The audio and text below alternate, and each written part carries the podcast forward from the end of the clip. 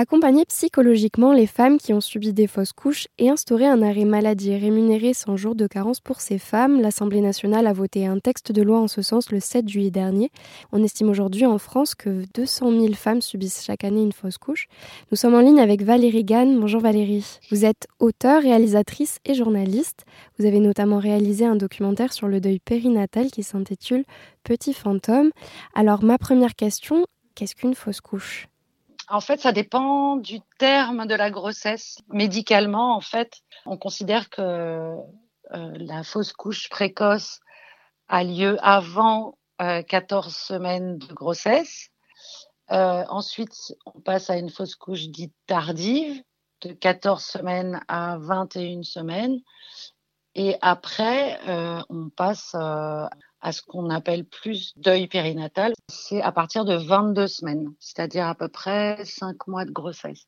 C'est pourquoi euh, la loi, je trouve que la loi est très très bien et elle, et elle parle d'un accompagnement psychologique pour euh, les fausses couches, euh, qu'elles soient précoces ou tardives. Vous considérez du coup qu'on peut parler d'une avancée législative? Oui, oui, tout à fait. C'est, c'est, ça va dans le mouvement de respect des femmes, des implications psychologiques et physiques des grossesses tout au long de leur parcours. C'est euh, une véritable avancée. Et puis, euh, parce qu'un accompagnement psychologique, c'est ce qui permet à la femme d'ensuite euh, faire de, un nouvel enfant.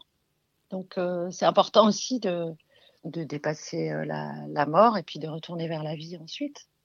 Faire une loi, c'est pas simplement un soutien aux, femmes qui ont des fausses couches et qui n'en parlaient pas avant. Euh, mais c'est aussi, euh, euh, c'est aussi une reconnaissance et une façon pour la société de parler de la mort à ce moment-là de la, de la vie qui est très, pour l'instant, qui reste assez tabou. Merci Valérie Gann, on vous retrouve toute cette semaine sur RZN Radio et quand vous voulez sur rzn.fr.